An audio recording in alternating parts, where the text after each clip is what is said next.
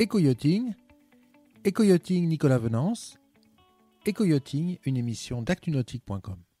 Bonjour et bienvenue à vous sur Éco-Yoting, Nicolas Venance. Alors aujourd'hui, je vous propose euh, d'aller à la rencontre de Maxence Zachary, c'est le directeur du marketing de Honda Power Equipment, euh, qui chapeaute notamment la Marine chez Honda, pour nous expliquer comment Honda euh, s'est adapté à la crise du Covid et comment euh, la société anticipe les, les mois à venir. Maxence Zachary, bonjour. Bonjour Nicolas et bienvenue chez Honda. Merci beaucoup Maxence. Alors euh, voilà, Honda Marine France a réouvert ses portes après euh, quelques semaines sur Paris de, de fermeture. Euh, la société en fait s'est jamais, euh, jamais arrêtée. Je souhaitais vous rencontrer pour nous expliquer ben, comment vous avez euh, anticipé cette, cette crise. Euh, alors euh, quand le président de la République annonce le confinement, comment ça s'organise chez Honda, Maxence ? Ben justement, ça s'organise. Comme, euh, comme vous le dites, en fait, on n'a jamais euh, fermé, puisqu'on a la majeure partie des collaborateurs qui sont restés euh, en situation effective de travail, euh, non plus sur site, puisqu'on a fermé le site dès le dix-huit mars, mais à distance, donc euh, en, en appliquant la règle, la règle du télétravail. Et parallèlement à ça, il faut savoir que toutes nos usines euh, asiatiques ou japonaises, essentiellement, où sont fabriqués les moteurs de hors-bord, sont restées ouvertes et ont continué euh, à produire. Et d'autre part, notre stock euh, européen, qui est situé en, en, en Belgique, était largement euh, fourni pour pouvoir répondre à la demande. Donc nous avons continué à livrer, euh, à livrer nos distributeurs et notre réseau.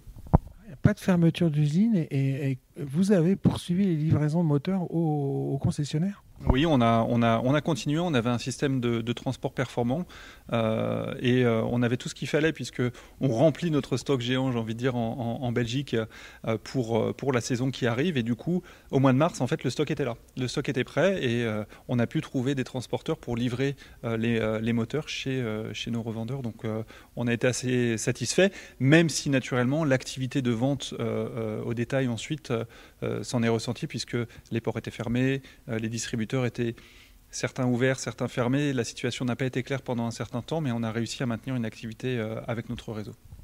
Sachant que la majorité des concessionnaires ont poursuivi une activité S A V, en fait, préparation de moteur et entretien. Oui, tout à fait. Ce qui les a pénalisés, surtout, c'est de ne pas pouvoir livrer les bateaux et de ne pas pouvoir recevoir, en fait, physiquement les clients pour faire les papiers, pour leur donner leurs bateaux, changer les moteurs, et cetera. Par contre, le S A V a toujours marché, à service réduit, mais a toujours fonctionné. Donc, il y a quand même eu une, une certaine activité qui leur a permis d'avoir un, un, un petit peu d'affaires, j'ai envie de dire, sur le, sur le mois d'avril et jusqu'au onze mai, date, date du déconfinement. Alors justement, le déconfinement arrive. Alors là, qu'est-ce qui se passe sur Honda ?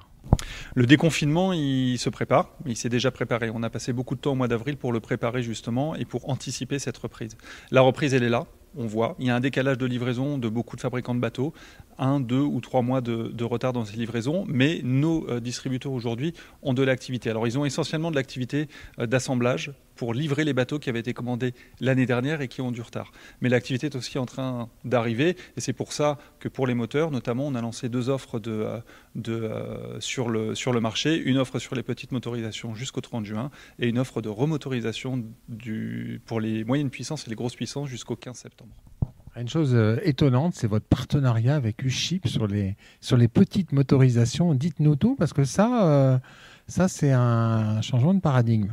C'est un changement, c'est une stratégie assez importante pour nous puisque euh, par rapport à, à U-Ship, euh, donc magasin d'accastillage, ils n'avaient pas forcément la possibilité de proposer en fait euh, des petites motorisations à emporter, euh, si je puis dire. Et aujourd'hui, on a décidé de travailler avec eux tout en conservant euh, notre, notre réseau dans la boucle pour que les clients qui aillent chez U-Ship, dans les ports, et cetera, quand ils ont besoin d'un petit moteur, ils peuvent quasiment repartir avec euh, de suite. Et on retrouve d'ailleurs l'offre de petites motorisations jusqu'à la fin, euh, jusqu'à la fin du mois de juin. Euh, dans le réseau U-Ship participant.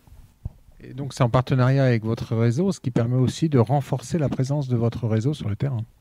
Ça fait partie de nos stratégies, on conserve notre réseau, on le renforce et l'objectif est de continuer de le développer dans les, dans les prochains mois.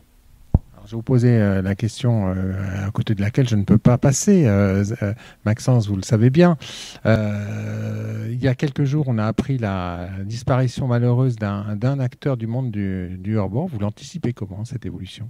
Mais la première chose, c'est que ça ne me fait pas forcément plaisir. C'est toujours... Euh, euh, quelque chose d'assez euh, d'assez embêtant de voir un acteur euh, disparaître du marché.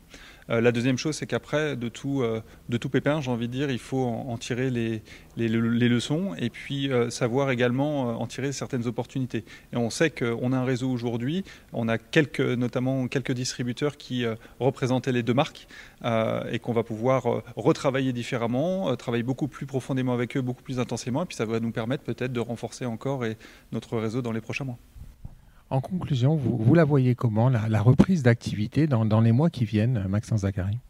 Très active, très active sur l'été. Euh, on sait déjà que bon nombre de, notre, de nos distributeurs vont rester ouverts euh, sans avoir de congés, et cetera sur la période, sur la période, la période estivale, parce qu'il y a une activité qui est vraiment importante et qui est de plus en plus importante, j'ai envie de dire, au fil, au fil des semaines depuis le, depuis le déconfinement.